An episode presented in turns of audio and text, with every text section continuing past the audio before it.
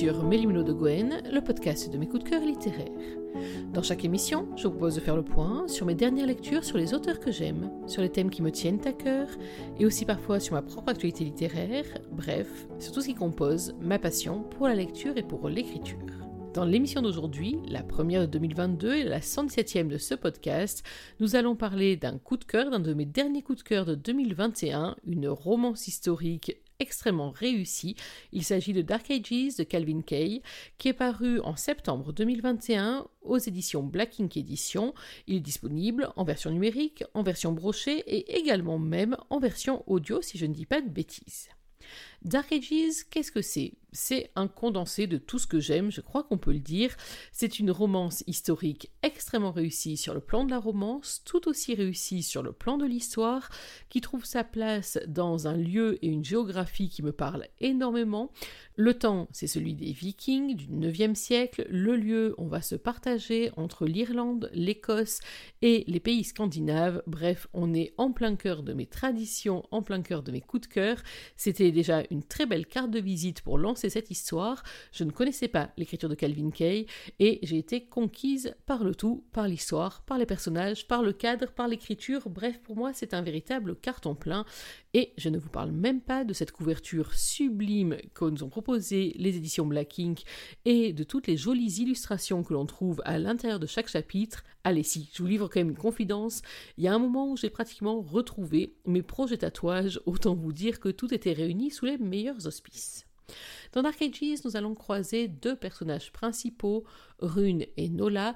Ils ne se connaissent pas au début du roman, ils n'ont pas beaucoup de raisons de s'apprécier, ils sont extrêmement différents sur à peu près tous les points de vue, et pourtant ils vont être obligés non seulement de vivre ensemble, mais également de coopérer ensemble, et entre eux va se développer une histoire passionnante, pleine de rebondissements, totalement maîtrisée, bref, le coup de cœur, comme je vous l'ai annoncé.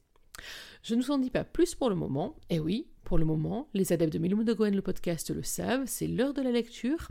Je vous ai choisi un chapitre, alors est-ce qu'en 2022 je vais changer mon cheval de bataille et que je vais arrêter de vous raconter les rencontres? Rien n'est moins sûr.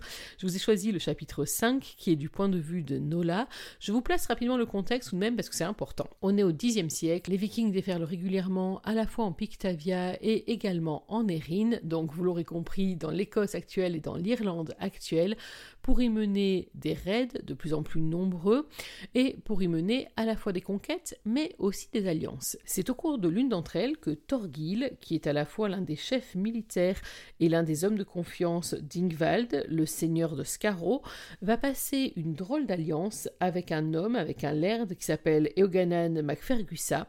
Il va ni plus ni moins que lui imposer un traité de mariage entre l'un des fils d'Ingvald et la plus proche parente de ce fameux Eoganan Bien entendu, la jeune fille n'est pas au courant de ce marché, on ne lui demande bien évidemment pas son accord. Cette jeune fille, c'est donc Nola, Nola MacBargoit, et elle, elle est totalement éprise d'un beau et valeureux guerrier de son père. Le guerrier s'appelle Angus Maxillen, et malgré ce traité dont elle ignore tout, Nola prépare ses noces avec Angus mais voilà, ce qui arrive le jour des fameuses noces, c'est là que commence ce chapitre 5. Alors, vous qui êtes adepte de Mélo de Gwen, le podcast, vous savez ce qu'il vous attend. Installez-vous confortablement, branchez bien vos écouteurs, laissez-vous guider par la voix de Nola, par l'écriture de Calvin Kay, et vivez avec moi ce récit particulier d'un rapt pas comme les autres. Le cheval ralentit quand nous arrivâmes à la bord d'une plage. Cette crique se situait en retrait des falaises, celles du haut desquelles je m'amusais à jeter des cailloux, enfant. La cérémonie du mariage avait accaparé nos gardes qui patrouillaient habituellement auprès des côtes, et ces étrangers avaient profité de ce moment pour nous attaquer. Le cavalier arrêta sa monture et mit pied à terre, tout en maintenant les rênes de l'animal vers lui pour le calmer. Tête en bas, je tournai la nuque vers le rivage. Les pillards répartissaient leurs prisonniers dans chacun des trois navires débarqués sur la grève.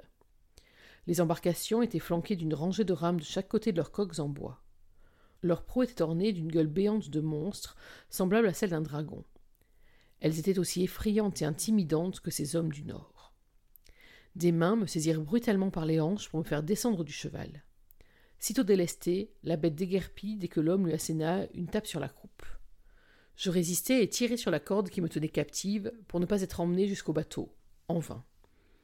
Les guerriers me chargèrent à bord comme une vulgaire marchandise, et ma robe se déchira quand je pris place à l'avant du navire. Je me recroquevillais tel un animal apeuré, les mains encerclant mes genoux face ces brigands des mers. Que me voulaient-ils? Où ces bateaux voguaient-ils donc? Des voix et des cris résonnèrent, ce qui raidit un peu plus mon corps malmené. Je n'étais donc pas leur seul otage? Je relevai les yeux et reconnus mon amie, elle aussi ligotée. Une vague de soulagement honteuse me submergea. Debout, elle se fraya un chemin pour me rejoindre. Hélène, oh Hélène, qu'est-ce qu'ils t'ont fait? Ma voix se brisa en sanglots quand je remarquai sa lèvre tuméfiée et sa pommette à la teinte violacée. Je tendis mes mains jointes vers mon amie et elle s'affaissa à mes côtés.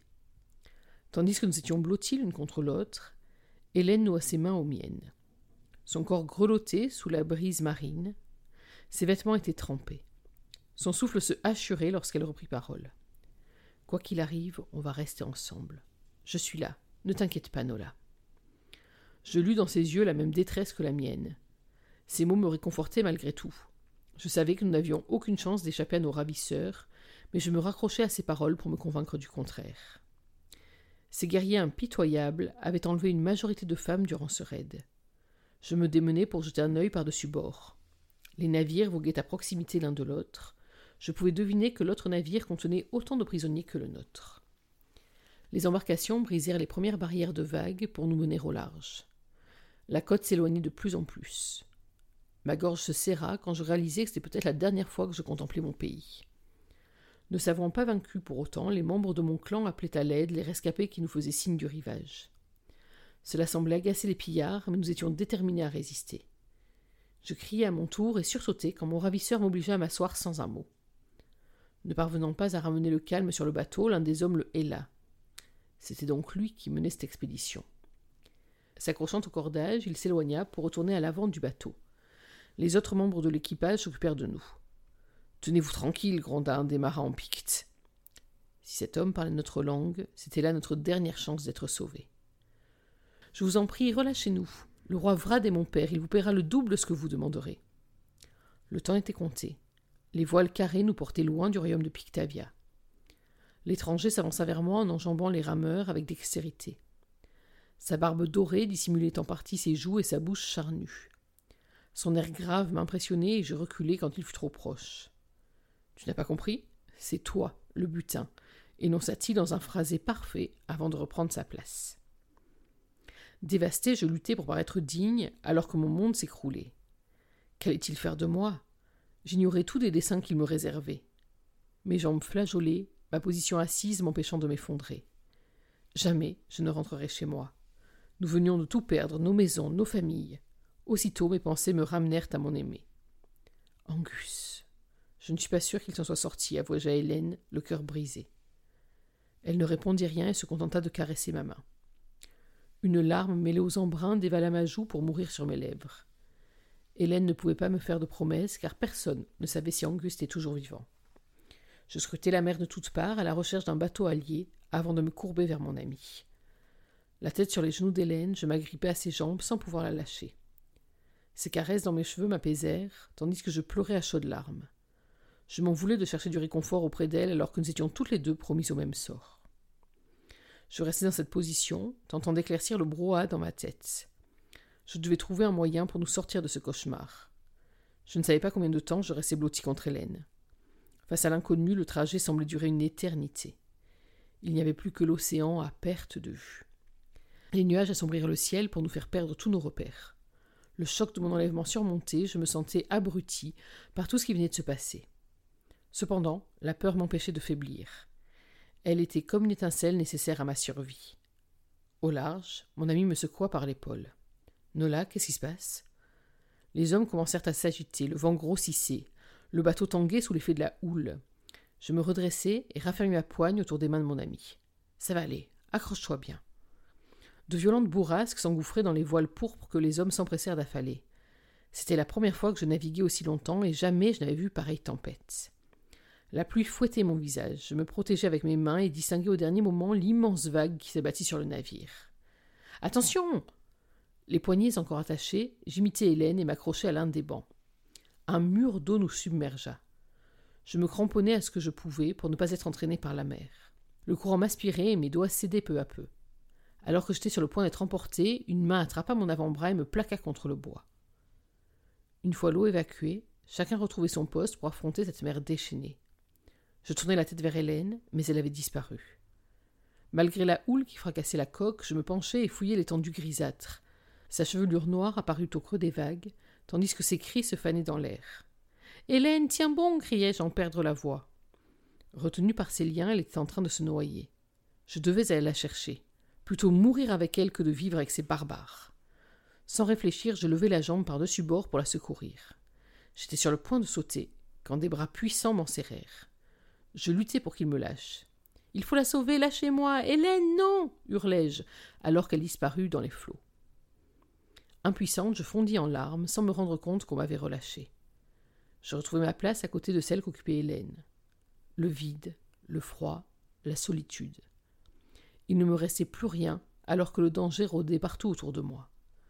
Recroquevillé contre la coque, je tirai sur les lambeaux de ma robe pour me protéger, mon corps secoué de sanglots. Mes pleurs se tarirent peu à peu. La mer était redevenue calme. J'avais mal à la tête et mes membres pesaient si lourds. Chaque mouvement était difficile et j'essayais de ne plus bouger pour atténuer la douleur. Les genoux repliés, ma tête enfouie dans les bras, je perçus de l'agitation autour de moi. Je levai discrètement les yeux de sorte à ne pas être vu. Me tournant le dos, un marin fouillait l'un des tonneaux ficelés au bateau. Quand il eut trouvé ce qu'il cherchait, il vint vers moi et se baissa. L'homme resta immobile, m'obligeant à relever la tête pour comprendre ce qu'il me voulait. Il tenait dans sa main un peu de nourriture. J'aurais voulu l'étrangler plutôt que d'accepter ce modeste repas, mais j'étais affamé. Sans me soucier de la politesse, je lui arrachai le morceau de poisson des mains pour le dévorer. Telle une bête sauvage prise au piège, je l'épiai du coin de l'œil. À tout moment, il pouvait se raviser et me confisquer ce bout de poisson avant que j'aie eu le temps de l'avaler. Il me tendit une autre part de morue et détacha la gourde de son ceinturon pour me la proposer. Je m'en emparai pour la vider de moitié. Le goulot encore aux lèvres, je tournai la tête quand il pivota vers son chef. Ce dernier lui fit un signe et aussitôt il m'arracha la gourde des mains. J'eus à peine le temps de protester qu'il s'était déjà sauvé. J'essuyai ma bouche et adressai un coup d'œil sévère à mon ravisseur qui était retourné à ses occupations. Il était évident qu'il prenait plaisir à diriger. Il devait se sentir si puissant. Comme ça devait être plaisant d'avoir droit de vie ou de mort sur ce bateau. J'appuyai la tête contre la coque et fermai les yeux. Je me concentrai sur le mouvement régulier des rames et le clapotis de l'eau. Je devais garder mes forces. Le ventre plein, je ne pus lutter contre la fatigue qui m'emporta dans un demi-sommeil. J'ouvris péniblement les yeux quand les rayons du soleil matinal réchauffèrent ma peau. J'ignorais depuis combien de temps nous étions sur ce navire. À en croire la course du soleil, notre traversée avait duré une nuit et une journée entière. J'essuyai mon visage tiraillé par le sel et passai ma langue sur mes lèvres asséchées. Mon regard observait le paysage alentour avant de se poser sur mon ravisseur. Droit et fier, il se tenait à la proue du navire. Ses gestes reflétaient une certaine anxiété à l'approche des côtes. À l'entrée du fjord, sa paume se crispa sur la lame de bois, faisant ressortir les veines saillantes de sa main. Son front se barrait alors qu'il contemplait les environs. La forêt s'étendait sur les vallons, formant entre les roches une épaisse couche de végétation. Des ruisseaux dévalaient les pentes escarpées pour embrasser la mer. Le bateau entamait sa progression et sinuait entre les îlots pour dévoiler les cheminées qui fumaient au loin. Leurs volutes ondulaient dans l'air jusqu'aux cimes des arbres. Les contours des habitations se précisaient. Leur ville était entourée de remparts. Une des portes donnait sur le ponton où une silhouette féminine guettait notre arrivée. Leur meneur dispensa quelques instructions à son second, qui se dirigea vers la poupe. Côte à côte, les deux hommes partageaient des traits communs. Peut-être était-il de la même famille. Je profitai de son inattention pour l'observer plus longuement. Sentant mon regard posé sur lui, il tourna la tête dans ma direction. Ses iris, d'un bleu glaçant, me toisèrent avant de se détourner vers le port. Malgré son allure menaçante, je continuai de le dévisager, relevant chaque trait de son profil. Je distinguai la marque de griffure qui ornait sa joue après notre lutte. Son nez fin et droit lui donnait de la prestance, tandis que sa mâchoire carrée contrastait avec les mèches claires qui tombaient sur ses épaules. Je gravai son visage dans ma mémoire de façon à ne jamais l'oublier, car j'allais me venger de cet homme. Le navire se laissa porter par le courant jusqu'à la berge. La carène tapa contre le ponton quand on amarra l'embarcation à quai. Notre arrivée ne passa pas inaperçue, et des personnes affluèrent pour aider les marins à décharger. Des coffres et quelques sacs passèrent de main en main, preuve que leur voyage avait été profitable. Ces barbares avaient sans doute pillé les côtes avant d'attaquer Fort Rio. Une fois la barge vidée, on m'escorta jusqu'au bout du port. Je scrutais par-dessus mon épaule le reste de mes compagnons d'infortune alors qu'ils embarquaient sur un autre bateau. Les vikings regroupèrent le reste des prisonniers sur le ponton. Parmi eux, je crus reconnaître Lawena, la fille du clan Macferrat que nous avions conviée aux noces. Avant que je puisse en être sûr, on me poussa vers l'entrée de la cité. Des habitants méfiants m'épièrent, tandis que je refusais d'aller plus loin. Sans douceur, une poigne ferme saisit mes liens pour m'obliger à avancer. Je tirai à mon tour sur la corde qui me retenait prisonnière pour me rebeller. Je relevai les yeux pour affronter le regard réprobateur de mon ravisseur. Laissez-moi, m'égosillai-je tandis qu'il me traînait de force le long du chemin. Je le haïssais de tout mon être. Cet homme était une brute sans cœur et il m'avait tout pris. J'enfonçai mes talons dans le sol afin de lui rendre la tâche plus difficile. Je m'agitais dans tous les sens, mais sa force est telle que nous parvînmes aux abords d'un grand édifice. Les gens entassés à l'entrée s'écartaient pour nous laisser passer. Je continuai de me débattre pour ne pas franchir ses portes. Face au poids des regards, il me tira vers lui pour me menacer. Je ne comprenais rien à ce qu'il disait, mais sa voix grave me fit frémir. Je détournai la tête, bien décidé à le braver. Il perdait son temps. Quoi qu'il fasse, je n'étais pas prête à obéir. Exaspéré par mon attitude, il me secoua comme du blé pour m'obliger à le suivre. Dans un élan de colère, je lui crachai au visage pour lui manifester tout mon mépris. Stupéfait, il essuya d'un geste rageur sa pommette. Mon cœur s'affola quand il releva la tête vers moi et que je décelai la tempête qu'il contenait devant la foule. Sans douceur, il passa ses mains autour de moi pour me soulever et m'emmener de force à l'intérieur. Je déversai toute ma rage sur lui, le bourrant de coups pour qu'il me lâche enfin. Mes cris redoublèrent, je battais des jambes pour me dégager. Il m'en serra plus fort et traversa la grande pièce. Il me jeta à terre au pied d'une estrade en bois sculpté avant de s'en aller. Ma tresse emmêlée laissa échapper une mèche de cheveux qui me barra la vue. Les poings liés, je me redressai quand on me pressa les joues pour relever mon visage. Je grimaçai de douleur quand un homme massif, à la barbe grisonnante, me jaugea avec intérêt. Son regard torve se promenait sur ma bouche avant de s'abaisser vers ma gorge. Je résistai à ses doigts, mais il raffermit sa prise pour m'empêcher de bouger. Il se rapprocha de ma joue pour me respirer avant de s'humecter les lèvres. Sa bouche révéla une rangée de dents limées qui me dégoûta profondément. Un sourire déforma ses traits quand il me relâcha, et je massai ma mâchoire douloureuse. Les battements de mon cœur pulsaient jusque dans mes tempes lorsqu'un des vikings brisa le silence oppressant. Je le reconnaissais. C'était l'homme qui m'avait parlé picte sur le bateau. Parmi tous ces vikings, il était le seul qui puisse m'aider à comprendre ce que je faisais ici.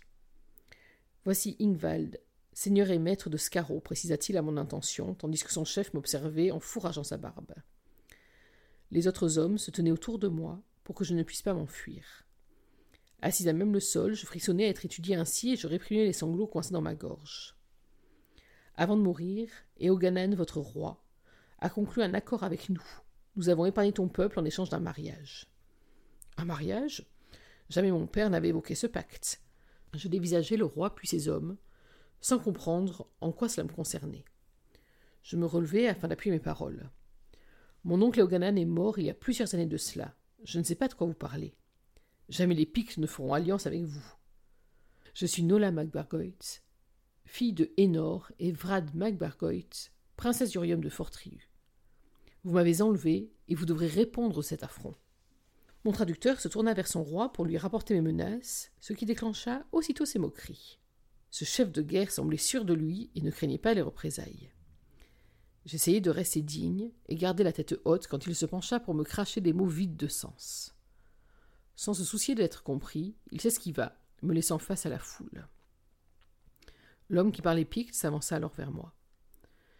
Il sait qui tu es, princesse, et que cela te plaise ou non, tu épouseras son fils. Ici, tu n'es rien sans les tiens. Et où est-il rétorquai-je pour ne pas perdre la face? Il éclata de rire avant de pointer du doigt mon ravisseur qui se tenait près du feu. Juste là, je te présente Runelgasson, futur jarl de Scarrow. J'étouffai de ma main un hoquet de stupeur qui s'échappait de ma bouche. Cet homme m'avait arraché au mien et était responsable de tous mes maux. J'avais eu la bêtise de penser qu'il n'était rien de plus qu'un guerrier qui opérait pour le compte d'un de leurs chefs. Il était en réalité le prince que je devais épouser. Et voilà, on va donc laisser Nola d'un mariage à l'autre, finalement. Alors, la lecture était un petit peu longue, mais j'avoue que j'avais pas envie du tout de la couper, parce que ce chapitre, il révèle beaucoup de choses. D'abord, il révèle le talent de conteuse de Calvin Kay, qui nous a fait vivre cette traversée pour le moins mouvementée. Je trouve que c'est très très puissant là-dessus.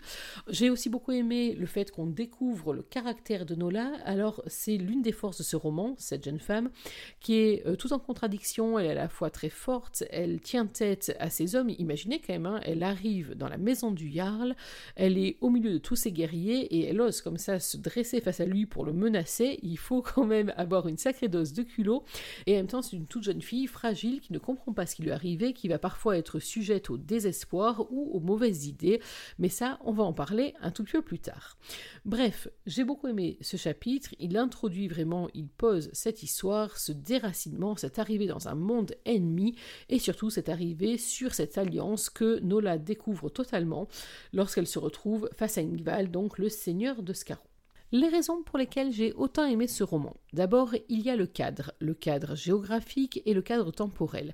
Je l'ai dit, j'adore les histoires de vikings, ce n'est pas ma période de spécialité, il n'empêche que je suis très très friande.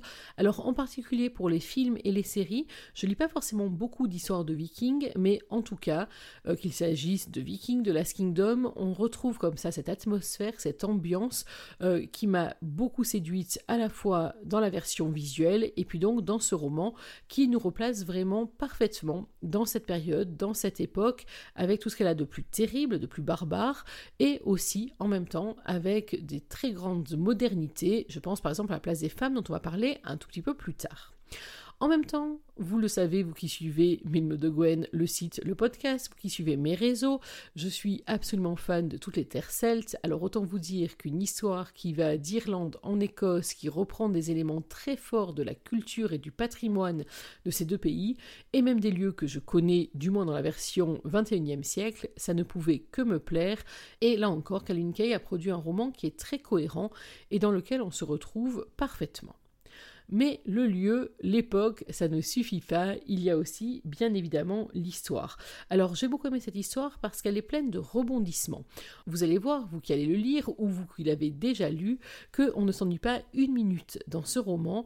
On a une alternance vraiment très bien menée de la vie quotidienne, de la relation des uns et des autres à l'intérieur d'un clan, des relations familiales, des relations amoureuses, des relations politiques aussi, et puis en même temps des péripéties qui vont s'enchaîner à un rythme, alors qui n'est pas un rythme trop soutenu, parce qu'on a vraiment le temps de poser l'histoire, de poser les personnages et de tout savourer, mais en tout cas il n'y a pas de temps mort et on va avoir toute une série de péripéties et d'aventures qui vont rendre ce roman absolument palpitant et je ne vous cache pas qu'à l'instant où je l'ai commencé, je n'ai en gros pas pu le reposer parce que les éléments s'enchaînaient tellement bien que je voulais absolument connaître la suite de l'histoire jusqu'au mot fin et quelle fin, mais ça c'est une autre histoire.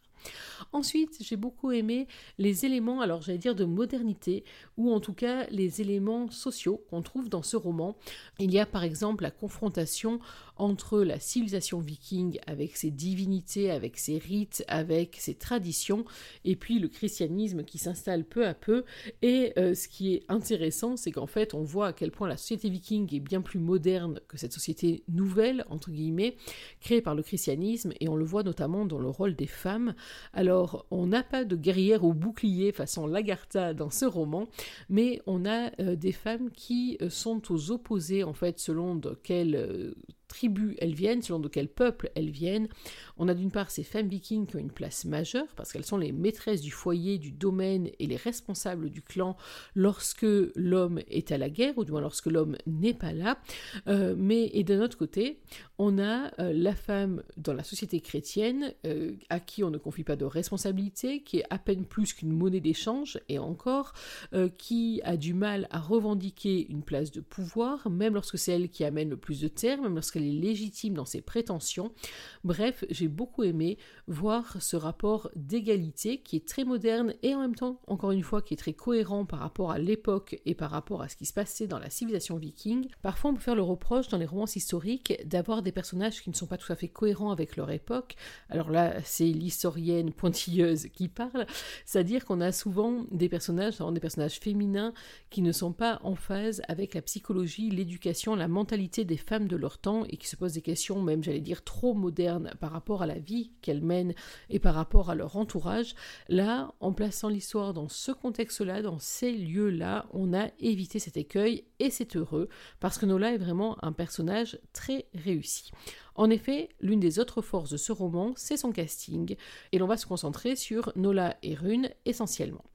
Nola, allez, honneur aux dames, Nola donc c'est cette jeune princesse picte enlevée au matin de ses noces pour être soumise au mariage avec un prince qu'elle n'a pas choisi, avec un barbare. Pensez plutôt, ils ne se comprennent pas, ils ne parlent même pas la même langue, elle ne sait pas qui c'est, elle lui attribue quand même la plupart des malheurs qui lui sont tombés dessus depuis qu'elle a voulu rejoindre son fiancé Angus.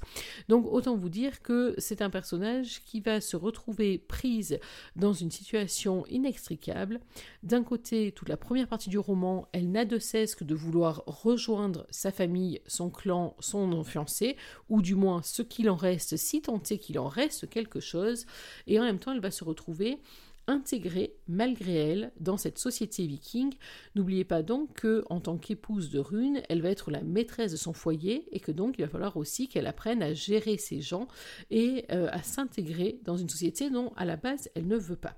Ce que j'ai beaucoup aimé chez elle, c'est d'une part son caractère, c'est un caractère emporté, passionné, très téméraire, parfois même trop, il y a eu des moments dans ma lecture où j'ai envie de lui dire Nola, deux secondes, on se pose, on s'assoit, on réfléchit, on fait fonctionner sa matière grise, plutôt que de foncer tête baissée dans des situations qui m'ont fait pousser de hauts cris. Mais c'est aussi ce qui la rend très attachante. Elle est impétueuse, elle est impulsive, elle a aussi beaucoup de qualités d'âme, elle est d'une grande fidélité, elle est d'une grande loyauté. Lorsqu'elle s'attache à une cause ou à une personne, elle va aller jusqu'au bout pour le ou la protéger. Donc c'est vraiment un personnage extrêmement attachant. J'ai aussi beaucoup aimé l'évolution justement que Nola va connaître entre la captive, l'épouse forcée, entre la quasi-veuve éplorée entre la fille de parents dont elle ne sait plus rien euh, et la manière dont elle va peu à peu assimiler finalement ces deux civilisations et assimiler aussi le changement de sa vie. Euh, c'était là aussi, j'avais un petit peu peur lorsque j'ai compris où allait l'histoire, j'avais un petit peu peur qu'on se retrouve à cette situation un petit peu euh, bancale et puis non, pas du tout. Calvin Kay a su résoudre la difficulté et résoudre ce, défi également d'une manière totalement réussie, en tout cas laquelle moi j'ai parfaitement adhéré. Face à Nola, il y a Rune. Alors Rune, c'est un personnage pour lequel, là encore, j'ai eu un gros coup de cœur. Euh, c'est un personnage qui est complexe également, c'est-à-dire qu'on va se rendre compte que si Nola est bien sûr totalement non décisionnaire de ce qui lui arrive, eh ben Rune n'a pas tellement davantage le choix ni le droit à la parole. Lui aussi, on a décidé contre lui, ce qui les met d'ailleurs sur un pied d'égalité assez certain. Et euh, lui, il va être confronté à tout un tas euh, de difficultés et tout un tas aussi de dilemmes parce qu'il va être pris entre son ambition, entre son devoir, entre sa famille, entre son inclinaison, en plus avec cette femme qu'on lui colle dans les bras, dont il ne veut pas aller à la base, mais que pour autant il va devoir également protéger, parce que c'est son devoir, parce qu'elle est, à partir du moment où il se marie, elle fait partie de son clan, de sa famille, et qu'elle est euh, ben, sa partenaire de vie, d'affaires et de politique également. Donc il y a comme ça ce personnage qui est pris entre plein de faisceaux différents. Euh, il est pris aussi au milieu des mystères, au milieu des secrets, au milieu de son ambition secrète et puis au milieu de ce qu'il doit faire et de ce à quoi il doit se plier. C'est un personnage que j'ai beaucoup aimé justement parce que j'ai trouvé qu'il était extrêmement fiable, qu'il était très courageux, qu'il était brave, c'était un homme d'honneur. Bref, c'est vraiment un héros euh, de roman. Euh, il a aussi ses failles, hein. il a parfois un caractère qui est assez détestable, euh, mais en même temps, c'est un personnage auquel je crois j'ai pardonné beaucoup parce que je l'ai trouvé extrêmement attachant. Au final, donc, vous l'aurez compris, ce roman, Dark Ages de Calvin Kay, qui est sorti en septembre 2021 chez Black Ink Édition, c'est un roman très complet, c'est une romance passionnée, passionnante, servie par une écriture très prenante. Je ne connaissais pas, je vous l'ai dit, la plume de Calvin Kay et je suis totalement tombée sous son charme. J'ai beaucoup aimé donc ses personnages, son imagination. J'ai beaucoup aimé à la fois cette partie aventure romanesque et en même temps un ancrage dans une réalité, dans un contexte auquel j'ai bien évidemment totalement adhéré. Bref, vous l'aurez compris, chez Mime de Gwen, Dark Ages, non seulement on a aimé, mais c'est même mon coup de cœur, notamment en historique pour la fin de l'année 2021. Voilà, il est temps pour moi de refermer cette émission. J'espère que vous avez pris autant de plaisir à la suivre que j'en ai pris à la composer pour vous. Nous, on va se retrouver dans quelques jours pour parler d'une autre lecture, d'un autre coup de cœur, d'un autre auteur. Dans quelques semaines, on fera aussi le point sur mon année 2022. je ne vous dis rien pour l'instant, mais on est en train de travailler et vous préparer des petites choses et j'espère que vous allez être au rendez-vous à nouveau. En attendant, n'oubliez pas que même en 2022, une année sans lecture, c'est une année à laquelle il manque quelque chose. Alors, dans l'attente de notre prochaine émission, je vous souhaite de prendre soin de vous, d'être heureux, et surtout n'oubliez pas, lisez. Bye bye